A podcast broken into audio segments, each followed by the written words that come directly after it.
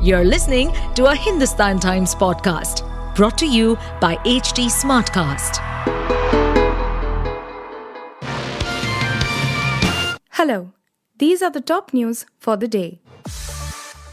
The Indian Space Research Organization launched its third lunar mission Chandrayaan 3 on board the heavy lift LVM 3 M4 rocket here on Friday. At the end of the 25.30 hour countdown, the LVM 3 M4 rocket, the largest and heaviest in its class and dubbed as Fat Boy, lifted off majestically at a prefix time at 2:35 p.m. from the second launch pad, discharging thick plumes of smoke. Thousands of spectators who had converged to witness the historic launch cheered the rocket as it made its ascent into the skies.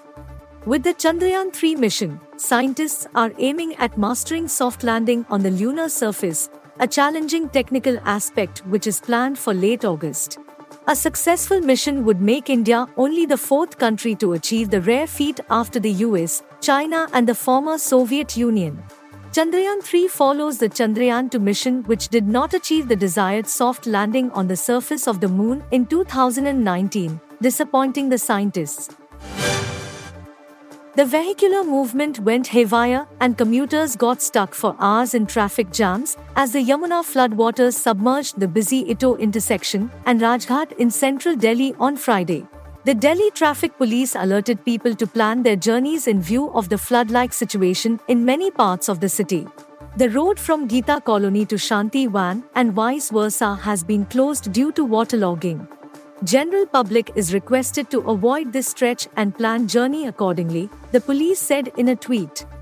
According to officials, movement of traffic has been restricted from Shanti Van towards Gita Colony flyover due to the rise in the water level of the Yamuna River.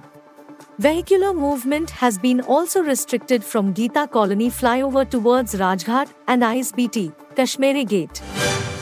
Prime Minister Narendra Modi on Friday joined French President Emmanuel Macron for the Bastille Day parade as the guest of honor with an Indian Tri-Services marching contingent wowing crowds here during the French National Day celebrations. Rafale fighter jets of the Indian Air Force also joined the flypast on the occasion along with French jets. Marching to the tune of Sare Jahan Se Acha, the 269 member Indian Tri Services contingent participated in the parade and joined the flypast. Delighted to score his maiden century on debut, Indian opener Yashasvi Jaiswal said this is just the start and revealed how skipper Rohit Sharma's words ahead of the opening test inspired him to do well. The 21 year old lived up to the expectations with a record breaking century on debut as he was batting on 143 at close on day 2 to help India extend their first innings lead by 162 runs and take a firm grip over the West Indies in the first test. Jaiswal reached the century in 215 balls with Rohit playing a big support as the newest opening pair for India put together 229 runs. It was also the highest opening partnership for India against the West Indies in tests, overtaking the 159 run stand between Virender Sehwag and Wasim Jaffer in 2006 Gros Islet Test.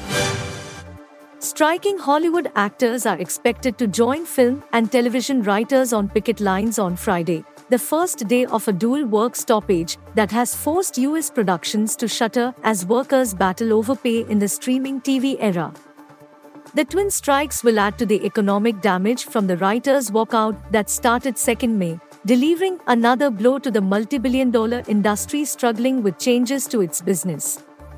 Hollywood has not faced a simultaneous strike since 1960.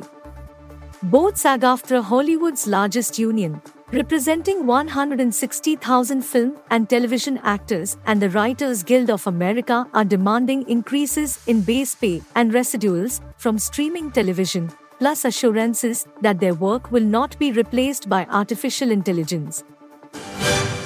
You were listening to the HT Daily News Wrap, a beta production brought to you by HT Smartcast. Please give us feedback on Instagram, Twitter, and Facebook at HT Smartcast or via email to podcasts at hindustantimes.com.